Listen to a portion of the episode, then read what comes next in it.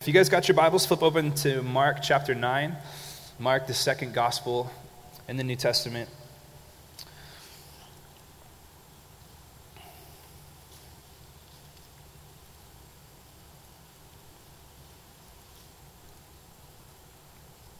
I'm going to pray real quick and then we'll get started. Father, Lord, no one knows uh, my weakness like you. God, no one knows uh, how much I truly and honestly need you more than you, Father. Um, tonight, God, uh, we all sit here, Lord, in, in, desperate need of you, whether we know it or not. God, uh, I thank you for those that have come out tonight, Lord. I thank you that you've planted it in their heart, Lord, to want and to come hear from your word, to want to come learn about you, Father. Um, I pray, God, that you would give us a great appetite tonight for your word. Lord, that our attention spans would not be short. God, that we would be willing to, um, as we're going to learn, Lord, to gaze upon uh, your greatness and your glory tonight, Father. And I pray that we would be changed by it, Lord. Holy Spirit, we invite you into this room tonight, Lord. God, may this not just be another Bible study. May this not be another uh, thing that we just do throughout our day. God, may this be life changing. Holy Spirit, would you transform our minds, our hearts, our souls through the life giving word that's before us? Holy Spirit, would you glorify Jesus, our King, in these words, Father? And would we humbly approach your text? Would we approach your text, Lord, in a way that, that is uh, in awe and in reverence, Father? Each word, each sentence, each phrase, each truth, God. Um, so, Lord, teach us tonight. Pray that. In Jesus' name, amen. All right. Have you guys ever thought about. Have you ever thought about why it is that we as people love big, extraordinary, glorious, amazing things. Raise your hand if you're in, in, here if you've ever been to the Grand Canyon. Anyone here been to the Grand Canyon? Most of you guys have been to the Grand Canyon. Any of you guys ever been to Crater Lake before? Everybody's been to Crater Lake. Anybody, been, anybody been to White City? I'm just kidding. Sorry, that's bad. Uh, uh, forget that. Um, why do we go to these places? Anybody? Why, why do we have this longing why do we have this longing to go to these places? You can yell it out. Anyone? To see majesty. Yeah, totally. To see awesome things. To see things that are greater than ourselves. Why do we go to sporting events? Why do we go to movies? Why do we go to uh, see the ocean? Why do we, we stare up at the stars? Why do we um, look at pictures of the universe and, and marvel at things that are greater than ourselves? Um, when I was a kid, I was really into BMX biking, freestyle BMX biking. And I remember the first time uh, that I watched on the X Games, Matt Hoffman did a 900, that's 900, okay, on a bicycle with no hands, about 30 feet in the air. And it was glorious. And my heart just jumped. It was so cool. It had never been done before. I remember the first time that I saw a man literally do a double backflip on a dirt bike on the X Games. It was amazing. No one ever seen that before.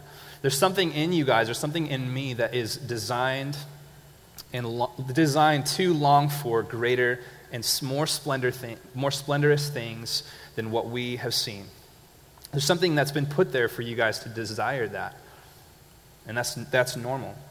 The text we're going to look at tonight is kind of cool because it really is for a moment, for a second, the disciples are able to have the curtain peeled back and able to see something more glorious than they ever had or ever will uh, on this life before. It's pretty interesting. So let's get into it, uh, starting in verse 1 says in chapter 9 of Mark. Now, verse 1, before we read it, guys, uh, verse 1 is kind of funny. It's sandwiched in between uh, the story that we're going to look at tonight and the story, some of the stories that we looked at last week. And uh, it seems very random and sort of out of place. So we're going to tackle that really quick, and then we're going to move on towards the story that I think uh, we're really going to focus in on tonight. So, verse 1 says, He said to them, Truly I say to you, there are some standing here who will not taste death until they see the kingdom of God after it has come with power. So, this is a random, controversial verse uh, that none of the commentators can agree on what it means. Um, a lot of people have questioned whether it's supposed to be there. I think it is supposed to be there.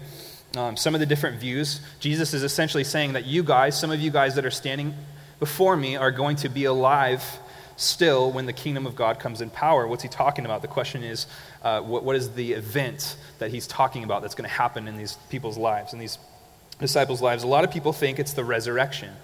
A lot of people would say, oh, that means when Jesus is raised from the grave, ascends to the right hand of the Father, that's the kingdom of glory. A lot of people would say this is the second coming, which, if you think about it, would be kind of strange, right? Because if the second coming still hasn't come, as we would believe, um, those guys are all dead. Uh, there is a type of theology called postmillennialism, where they believe that we're actually in the millennium now, that, that the, uh, the rapture, I'm sorry, that the, the, the, tribulation, all these things have already happened, and that we're in the millennium, and that's a verse that they would use to, to believe that. Some people would believe that it's the Pentecost, when the Holy Spirit comes with power uh, after Jesus raises. And then others, and this is the one that I think it is, because of where Mark placed it, would think that this is actually alluding to the story that we're going to look at tonight.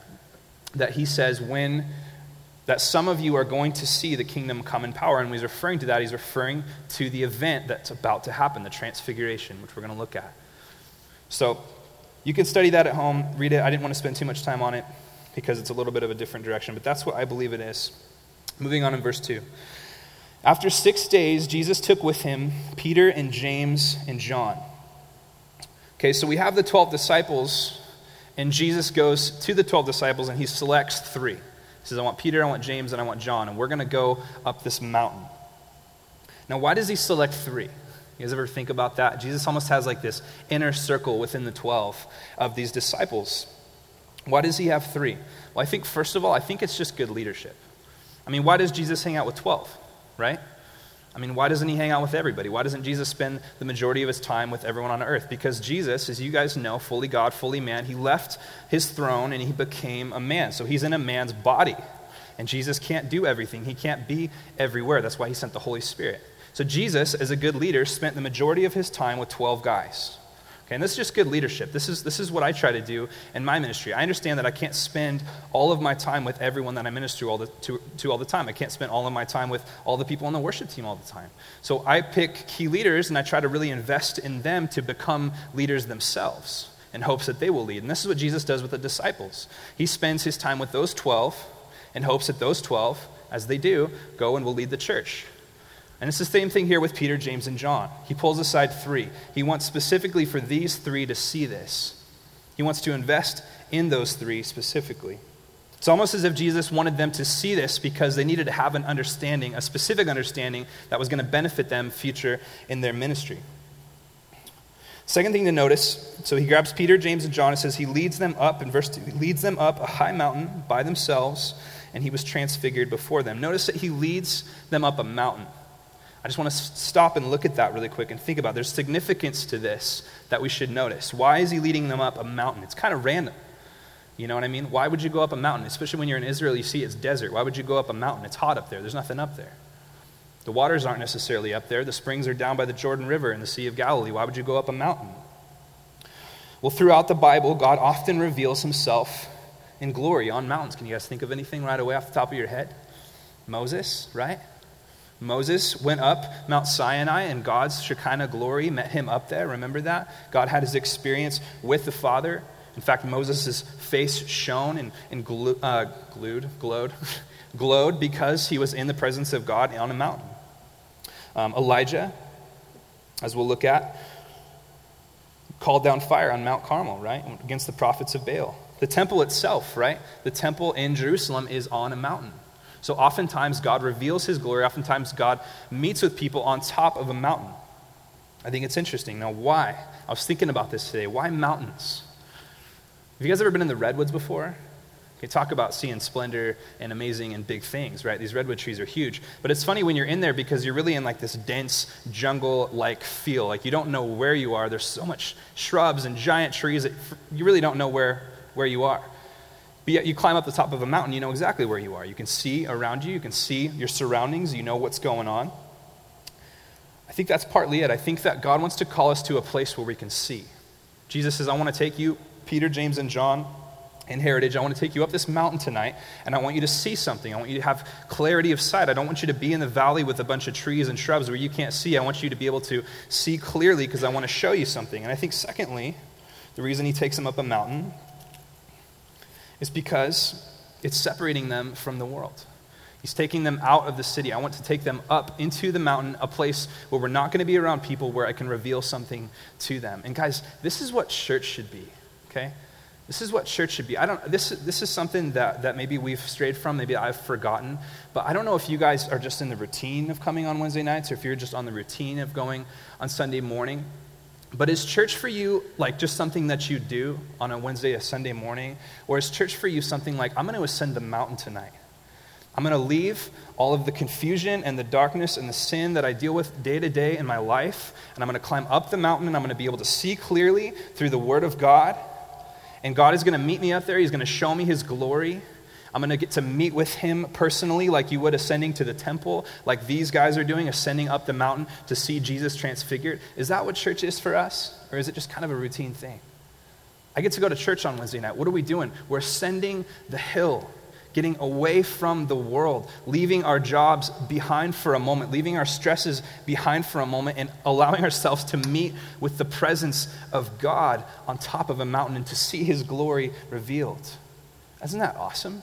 This is what we get to do. Now, as we'll see in our story, we don't stay up the mountain, right? We got to go back to work the next day. And these disciples, even though they get to see this glorious, uh, this glorious sight, they got to go back down the hill. And we do too, but we should long to go to church. If we don't, then we're not, we're not, we're not getting it right. We're missing something. Church should be ascending the hill to see and to meet with the glory of God. So it says that he led him up the mountain, Peter, James, and John. Then it says that he is transfigured. I want to talk about that word really quick. I'm not going to pretend like I know how to pronounce it. Uh, it's metamorphon or metamorphuon, if anybody knows the specific way to do it, let me know. Um, that's the Greek word that he's used there. Now, this is the same Greek word that is used a few other times in the New Testament. If you guys remember Romans 12, 2, where it says, Be ye transformed by the renewing of your mind, or 2 Corinthians 3.18. And it says, And we all with unveiled face, beholding the glory of God, are being transformed into the same image. The idea here, the imagery of this transformation is like that of like a, a, a, butterfly that comes from a caterpillar to a butterfly or a tadpole into a frog. It's a transformation. Something is changing in him. Something is being transformed. This is what's happening. Now, this is not Jesus becoming something. Okay, this is important. If you're taking notes, this is not Jesus becoming something else, but rather this is Jesus revealing who he truly is. Okay, Jesus is not becoming glorified. Jesus is revealing his glory, okay? Now, if this seems kind of strange to you, if this seems weird, okay, and if you think about it, it is a little strange. They go up the mountain, and Jesus starts, as we're going to see, he starts to glow. His raiments are completely white. This is a little bizarre. And all of a sudden, as we're going to see Moses and Elijah, they pop out. This is a crazy thing. If this seems weird to you, though, it only seems weird because maybe we've forgotten who this Jesus is that we're talking about. We can get so caught up in the Jesus as man that we forget that Jesus is deity, okay? We see Jesus having conversation, we see Jesus eating food, and sometimes we forget who we're really dealing with here. If this is weird, it's only because we've forgotten. Really quick, Hebrews 1 3 through 5. I'll have it up on the screen for you guys. Listen to this. It says, He is the radiance. Now, who is He? Jesus. Jesus is the radiance of the glory of God, the exact imprint of His nature, and He upholds the universe by the word of His power. After making purification for sins, he sat down at the right hand of the majesty on high, having become as much superior to angels as the name he has inherited is more excellent than theirs. So, if you guys missed that, this is what it's saying Jesus is the radiance of the glory of God. I want you to think about the sun. Okay, what is the radiance of the sun? The radiance is the beams, the heat coming off of that. Okay, the radiance of the sun. It says that literally, Hebrews, the writer of Hebrews literally says that Jesus Christ is the radiance of the glory of God. He is the exact imprint of his nature. He is upholding the universe by his powerful word. He's sitting at the right hand of majesty on high, and he is superior to angels. This is the Jesus that is allowing them for a moment to see his true nature. Okay? This is not just a man, this is the God man. Okay? If you still don't get it, here, Colossians 1:17 says this He is, Jesus, Jesus is the image of the invisible God, the firstborn of all creation.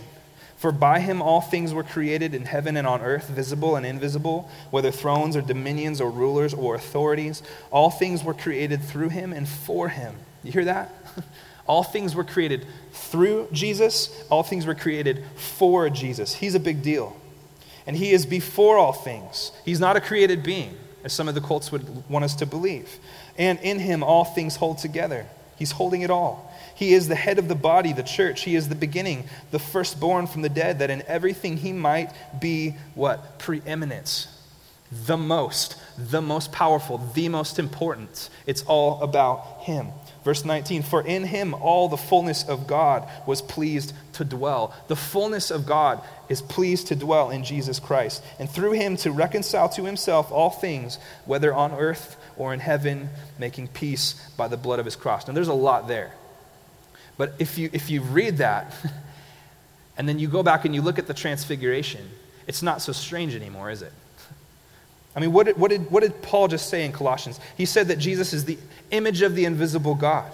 He said he's the firstborn of all creation. He says that he is above all rulers, above all thrones, above all dominions, above authorities.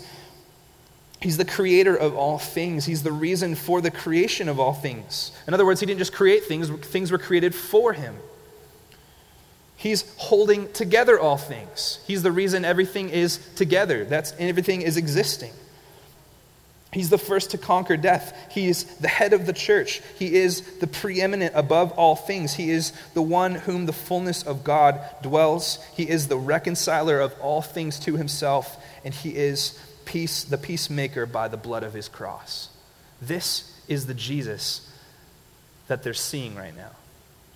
This is the Jesus that's being transfigured. I'll say it again. He's not being transformed into a glorious being. The curtain is being pulled, and he is being seen for the glorious being that he is. And I would go so far to say he's not just a glorious being. Listen, he is glory. He is glory. He's not a glorious being, he is the source of glory. He is the glory of the Father. It's amazing. Verse 3 says, says he's transfigured, and then verse 3 says, And his clothes became radiant, intensely white, as no one on earth could bleach them. Now try to stay with me here. We're going to look at some scripture. Again, I want to paint the picture of who is Jesus really. We see him in the Gospels as the suffering servant. We see him as a man, as weak, as struggling. But who is Jesus in his glorified state? Who is Jesus behind the curtain? Who is Jesus underneath his fallen skin that he is in right now? Look at Daniel 7. It'll be up on the screen if you just want to read along. Daniel 7 says this, in verse 9 As I looked, thrones were placed, and the Ancient of Days took his seat. His clothing was white as snow. Sound familiar? The hair of his head like pure wool. His throne was a fiery flame. Its wheels were burning fire. A stream of fire issued and came out from before him. A thousand and thousands served him, and 10,000 times 10,000 stood before him. The court sat in judgment, and the books were opened. I saw in the night vision, and behold, with the clouds of heaven there came one like a son of man. And he came to the Ancient of Days and was presented before him, and to him was given dominion and glory and a kingdom that all people, nations, and language, languages should serve him. His dominion is an everlasting dominion, which shall not pass away, and his kingdom one that shall not be destroyed. So, what is Daniel saying here about Jesus? His clothing is white as snow, his hair, his head is like pure wool, which is symbolizing purity, holiness, okay? That's purity and holiness. His throne is a fiery flames. A stream of fire comes out of him. What does that mean? Fire is, symbol, is, is symbolic of purification, of judgment, that Jesus is going to purify and judge all things and cause all things to be righteous and pure. He's given dominion and glory and a kingdom. All people and nations and langu- languages serve him. His dominion is forever, it shall not pass away. His kingdom will never be destroyed. This is the Jesus that is contained in an earthly body. Have you guys ever thought about the magnitude of the fact that God became man?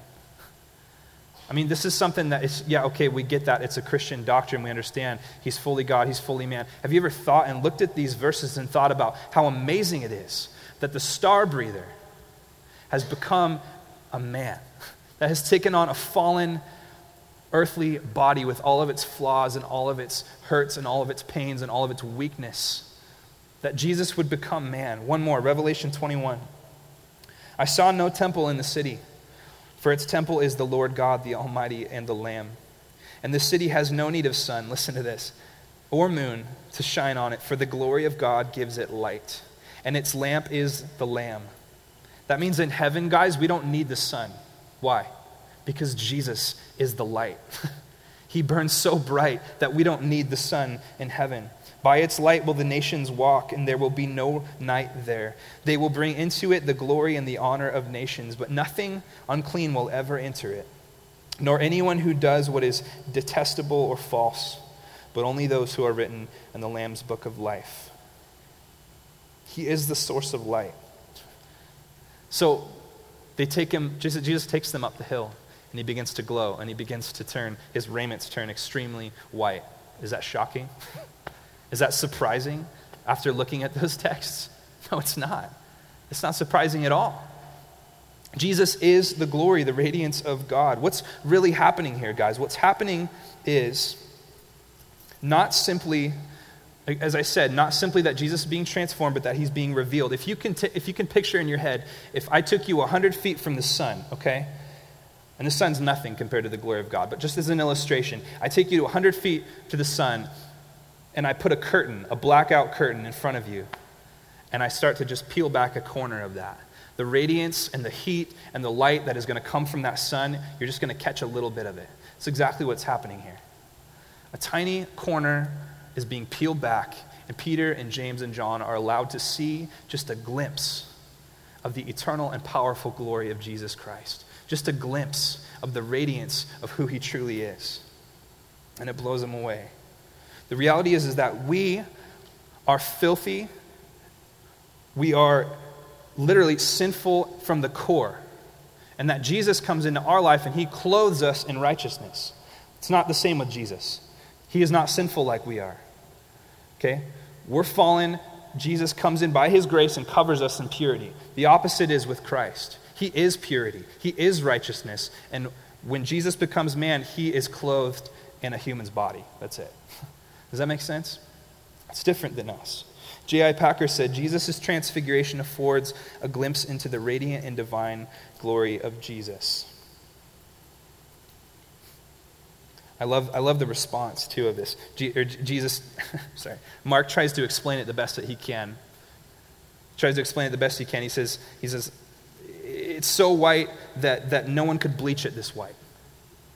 And this is best this is best thing you can come up with, right? Um, the other gospel writers, one gospel writer says it's like lightning. Another gospel writer says it's like the sun. Um, they're just they're having a hard time really explaining the beauty of what's being seen here. Now, I want you guys to think about if you had a guy that was blind from birth. I want you to sit down. I want you to explain to him a beautiful sunset. Where do you start? okay, so there's this round thing in the sky. Okay, what's a round thing? Okay. Uh, it's emanating lights and color. Okay, what are lights and colors? Okay, this is hard. You know, how do you do it? How does, how does the gospel writer explain the magnitude of the beauty of what he's seeing in Jesus being transfigured? It's like explaining a sunset to someone that, that's blind from birth. It just, it just doesn't happen. Before we move on to, think about this. This is cool. Go back to Moses, okay? You remember Moses in Mount Sinai? He begged of the Lord, Show me your glory. Show me your glory, God. And God didn't. Why? Because it would have killed Moses. Why? Because man is eternally distanced from God. God is perfect and holy, and we are completely and fully sinful. There is a divide between God and man. God cannot show himself to man because we would die. Here's a good illustration of it. In the Old Testament, there's a story where the Israelites are bringing the Ark of the Covenant, which represents the presence of God. They're bringing the Ark of the Covenant back into Israel. It's this great, amazing moment. And it's on a cart. You guys might know this story. This one blew my mind. It's on a cart, and the cart begins to wobble. It hits a rock. The Ark of the Covenant, the presence of God, the glory of God contained here in this, in this ark, this box, begins to fall off of the cart. And Uzzah, a well meaning guy, thinks, This is the ark. It can't fall into the mud because the mud is filthy. I need to stop the cart. Puts his hand out, tries to stop the cart, and God smites him dead. you guys are thinking, What? Is that really in the Bible? It is. It is in the Bible. What's happening here? The reality, guys, The reality is that that mud is one million, one billion times cleaner than the hands of a man.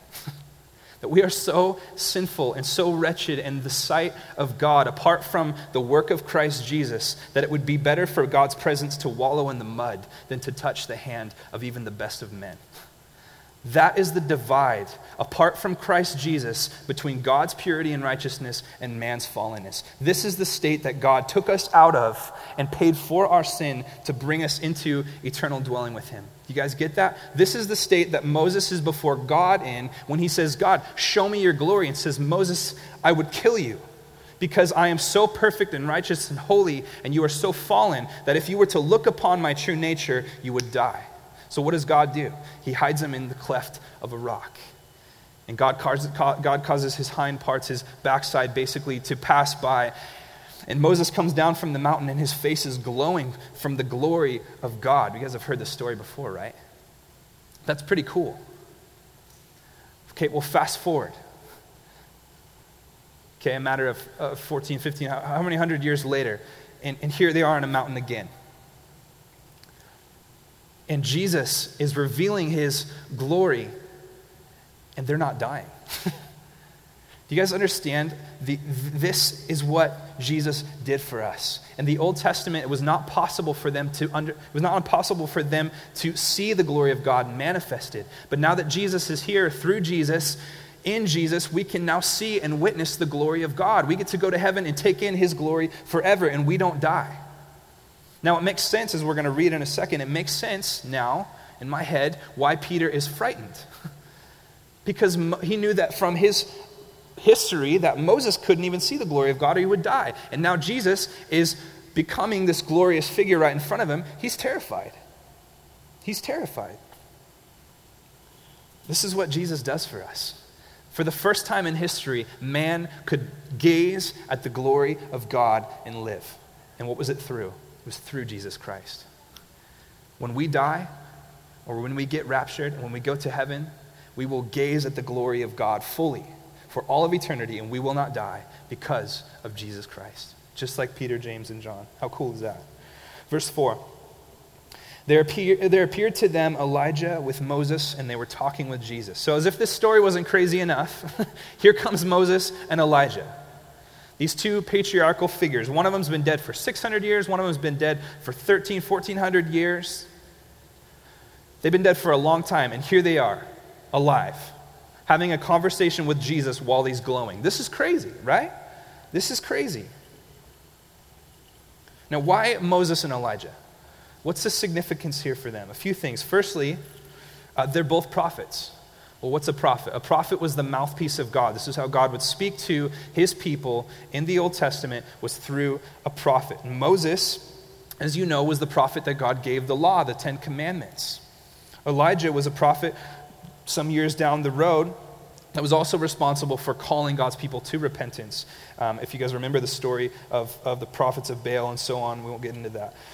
Secondly, um, they're both associated with high mountains. We talked about that a little bit earlier, but I think that's interesting that both of these men had uh, seen God manifested in glory on mountains. Thirdly, both of these men underwent their own transformation. Transformation. Uh, Moses, as I just talked about on, on Mount Sinai, and Elijah uh, when he was taken up to heaven. Lastly, and most importantly, why Elijah? Why Moses? Both of these men are forerunners for Christ. Okay, what the forerunner means is both of these men, their ministry, their focus was to point forward to Christ. Listen to this Deuteronomy 18 18. It says, I will raise up for them a prophet like you. Who's that? Like Moses. This is a prophetic word that God gave. He said, Moses, I'm going to raise up a prophet like you from among your brothers, and I will put my words in his mouth, and he shall speak to them all that I command him. That's a prophecy of Christ. Moses' ministry was forward focused. It was to usher in, to focus toward Christ Jesus, not himself. Elijah, as you guys might know in Malachi, says, Behold, I will send to you Elijah the prophet before the great and awesome day of the Lord comes. He will turn the hearts of fathers to their children and the hearts of children to their fathers, lest I come and strike the land with a decree of utter destruction. So both of these men's ministry was ultimately to point forward to point forward to Christ. Hebrews 1 1 through 3 is kind of the key to this. It says, Long ago, at many times and in many ways, God spoke to our fathers by the prophets. But in these last days, he has spoken to us by his Son, whom he appointed the heir of all things, through whom also he created the world. So, in other words, the prophets were important. They were for a purpose. God used them to speak to his people. But now, in these last times, Christ has become that prophet. So, they're forerunners. Their presence here affirms the deity of Christ. Their presence here affirms the fact that Jesus is the Messiah, that Jesus is the Christ. You guys have to understand something about the, te- the Bible here. If you're a new Christian or if you've never heard this, this is huge. Log this away. The Bible is like two giant arrows, okay? The Old Testament is an arrow shooting forward in time. All of the focus of the Old Testament is pointing forward to the coming Messiah, Jesus Christ. The New Testament is a giant arrow pointing backwards in time to Christ Jesus and what he did on the cross. It's all about him. It's all about him two giant areas. You've got to understand that. Elijah and Moses, they weren't there to glorify themselves. Their ministry was never to glorify themselves. Their ministry was to point forward to the coming Messiah that would redeem God's people. Jesus said this in Matthew 5. 17 and 18 He says, Do not think that I have come to abolish the law or the prophets. I have not come to abolish them, but to fulfill them.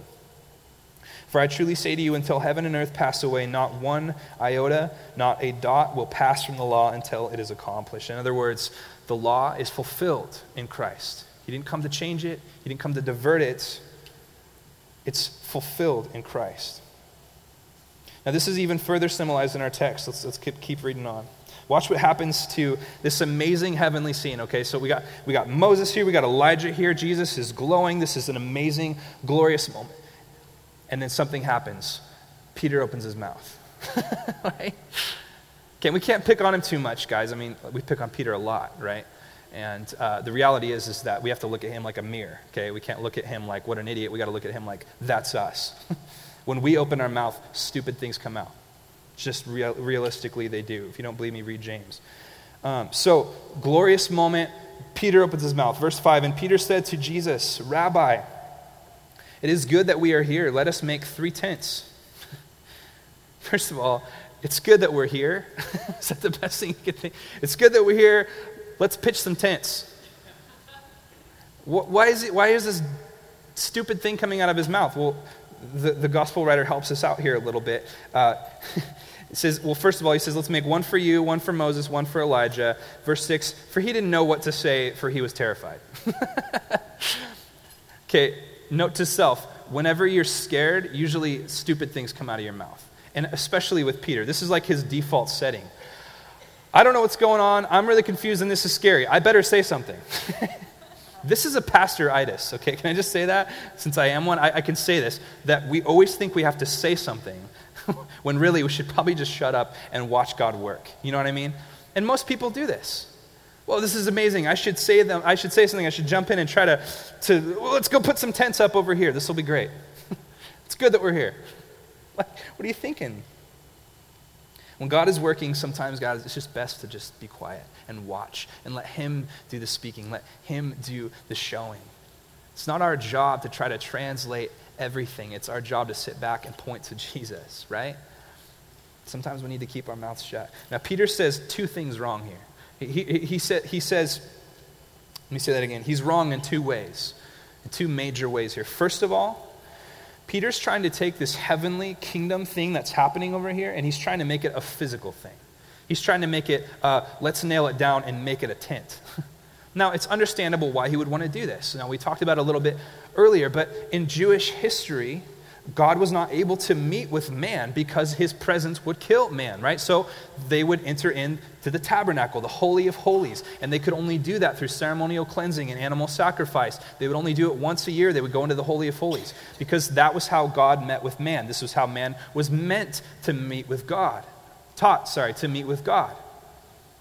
But Jesus is changing that. And Peter is still stuck in the physical thinking. Oh man, Jesus is becoming glory right now, and here's Moses and here Elijah. We better build a tabernacle and do it the way I'm used to doing it, because this is a little scary.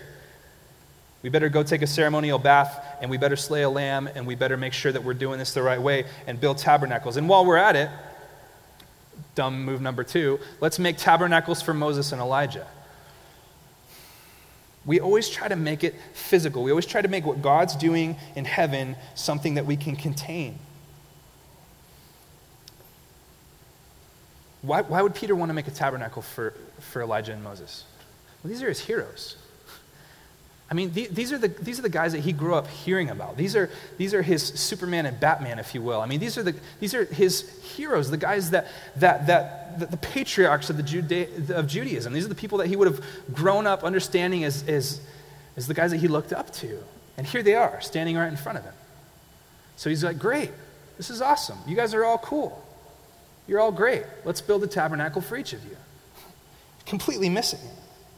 By stating that they should make three tabernacles it's like to say that they're all equal. That's blasphemy.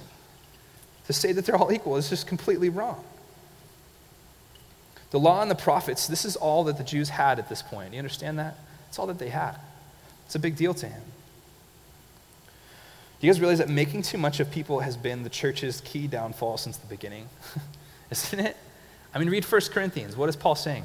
You guys are fighting over things like, I'm of Apollos, I'm of Paul, I'm of Cephas. You guys are all bickering about who you're for. You're making too much of the man, you're making too much of the physical leader when Jesus is the true apostle, when Jesus is the leader of the church.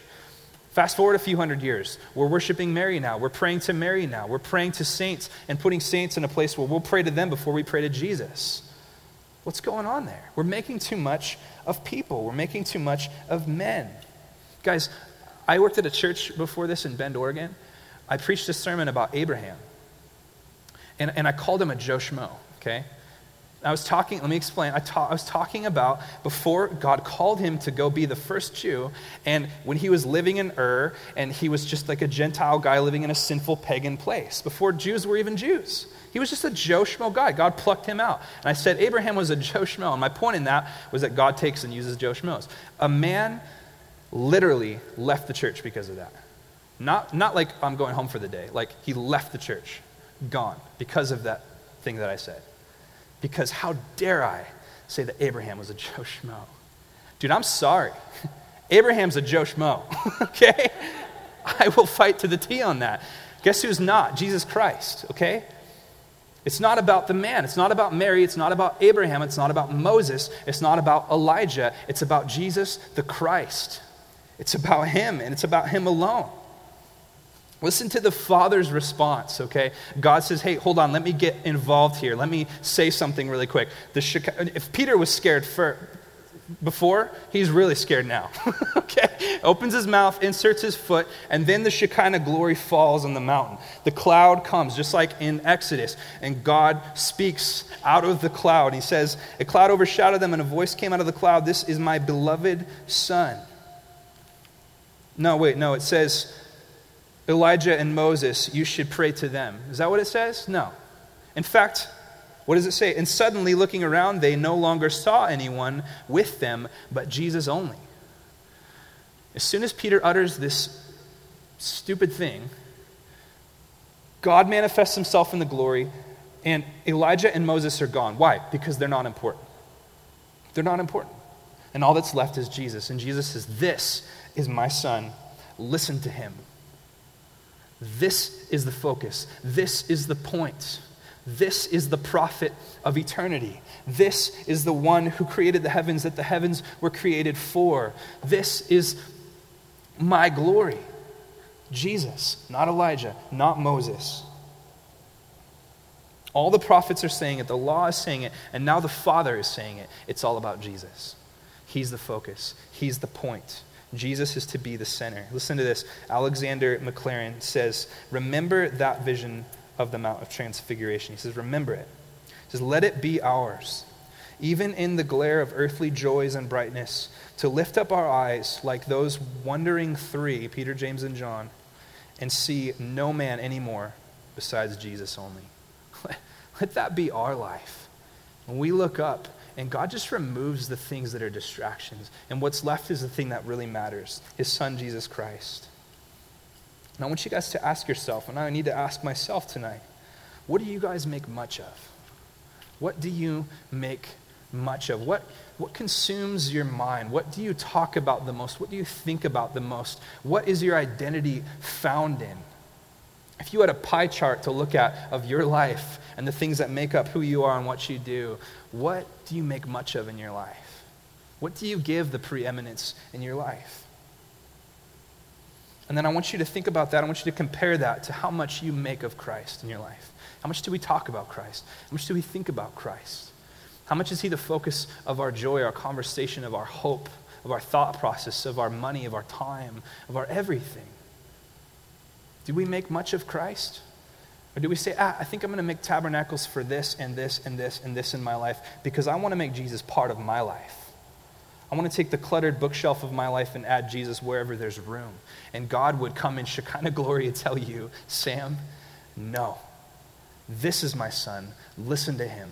It's about him. It's for him. All things were made by him and for him. He's the point. He's the focus. Galatians 2:20 Paul gets this. He says, "I've been crucified with Christ. It is no longer I who live, but Christ lives in me. And the life which I now live in the flesh, I live by faith in the Son of God who loved me and gave himself up for me. John the Baptist got it. You guys get that? What did he say? He says, I'm not the bride, I'm not the groom, I'm the bride, I'm, I'm the groomsman. I'm the guy that stands off in the dark, in the shadow, and I'm just here to be part and to witness what's going on over here. It's not about me, it's about Jesus. He's the point, He's the focus. If Jesus is part of your life, you're missing it. Jesus needs to be our life. If Jesus is just part of, of what we do and not the, the focus of what we do, everything that we do. And as soon as you make it about anything other than Christ, the show's over. You notice that? They're gone. Flips the switch. Peter makes it about the wrong thing. Moses and Elijah are gone. It's over. Verse 9 and 10. And as they were coming down the mountain, he charged them all to tell no one what they had seen until the Son of Man had risen from the dead. Can you imagine that? okay, that was awesome, right? Don't tell anybody about it. The funny thing is, is they didn't. So they kept the matter to themselves, questioning what this rising from the dead might mean. They're still confused about the resurrection. They don't get that yet.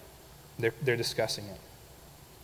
So they kept the matter to themselves. The disciples actually waited. If you guys want, you can check it out. I'll read it real quick. In 2 Peter 1 16, Peter actually finally gets to talk about this transfiguration that happened. Some time has passed. He's received the Holy Spirit. He's grown. And here he says in 2 Peter 1 16, he says, For we did not follow cleverly devised myths when we made known to you the power and coming of our Lord Jesus Christ, but we were eyewitnesses of his majesty. For when he received honor and glory from God the Father, and the voice was borne to him by the majestic glory, quotes, This is my beloved Son, with whom I am well pleased. We ourselves heard this voice, born from heaven, for we were with him on the holy mountain, and we have the prophetic word and more fully confirmed, to which you will do well to pay attention, as to a lamp shining in a dark place until the day dawns and the morning star rises in your hearts. Isn't that cool? Peter gets to talk about what happened there. And his takeaway from that is hope. He's the light flickering in the dark. Keep looking at that. Keep focusing at that. Thomas Aquinas said, At his transfiguration, Christ showed his disciples the splendor of his beauty, to which he will shape and color those who are his. He will reform our, lowly, our lowness configured to the body of his glory. The good news of the transfiguration, guys, not only is that Jesus is the focus, that Jesus is the point, but that we get to look like that too. That our hope is that we will be glorified. We have been justified in Christ. We are being sanctified through the Holy Spirit, and we will be glorified in heaven. We will be. Philippians 2, I'm sorry, Philippians 3, listen. But our citizenship in, is in heaven. And from it we await a Savior, the Lord Jesus Christ, who will transform, there's that word, our lowly body to be like His glorious body again, who will transform our lowly body to be like his glorious body by the power that enables him even to subject all things to himself. The hope is that we too will be transformed, that we too will be translated and glorified in God's kingdom of heaven forever. Our hope is in this, guys that as Jesus is, we will be also. That we will be like him. That when he comes, we don't know when, but we will be like him. That we will spend eternity with him. In the, in the beginning of this thing, I said, Isn't it amazing how we're wired to want things that are greater than ourselves? It's for a reason. God did not build you, fearfully and wonderfully make you, and accidentally wire you up to want things greater than you can find. To be uncontent with this world, to want to go look at spectacular things, to stare at the ocean because it's huge, to go to the Grand Canyon because it's majestic, to look at the stars because they're beautiful and vast and beyond what we can understand. That was not an accident. He designed you that way on purpose because you were not made to live in this fallen world forever. You were made to live in heaven with Him. You were made to live in glory. You were made to be given an eternal body and to spend the rest of eternal life discovering the greatest adventure that we have to come, and that is Jesus Christ. That is heaven. Exploring, understanding Jesus Christ. This is what we have to look forward to. So, the next time that you guys look at something spectacular, the next time that you climb a mountain and see a beautiful view, think about this. Think about the disciples that got to gaze at the glory of Jesus and had that flicker of hope, as Peter says years down the road in his epistle, that flicker of hope that someday we will be like Christ, that we will be glorified. And when you guys feel physical pain, and when you feel emotional pain, and when people hurt you, and people walk over you, and things are hard, and you're tired, remember that. Remember that. This is not it, guys. I can't say that enough. This is not it. Our hope, our chips are in Him. He rose, He's been glorified, and we will too. And He's going to make sure of it. Amen? God, thanks. Would you guys stand with me? God, thank you so much, Lord, for that truth tonight, God. I thank you for the simplicity and the truth, yet the complexity of your gospel. Lord, I thank you that it's all about you, Jesus, that we need not concern ourselves with worshiping man or following blindly man because you are our ultimate leader. Jesus, for this small group tonight, I pray, Lord, that we would look forward to seeing greater things than what we've seen. Lord, some of us in this room tonight are tired.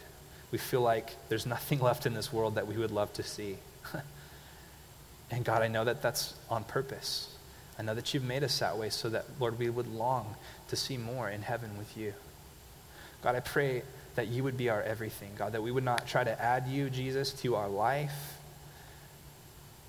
but that you would be our life. Jesus, we thank you that you are the King of kings, the Lord of lords, and that we are in you, and that though we have no light of our own, that you have clothed us with your light, with your righteousness, that we are like the moon as the sun shines on us, God. Lord, you're the source of light, and we are simply the reflection, God. So I pray that we would be on mission, Lord, as we go down the hill and home into our homes, to our workplaces. Lord, help us to shine for you, Jesus. In your name, amen. amen. Thank you guys so much. Have a great evening.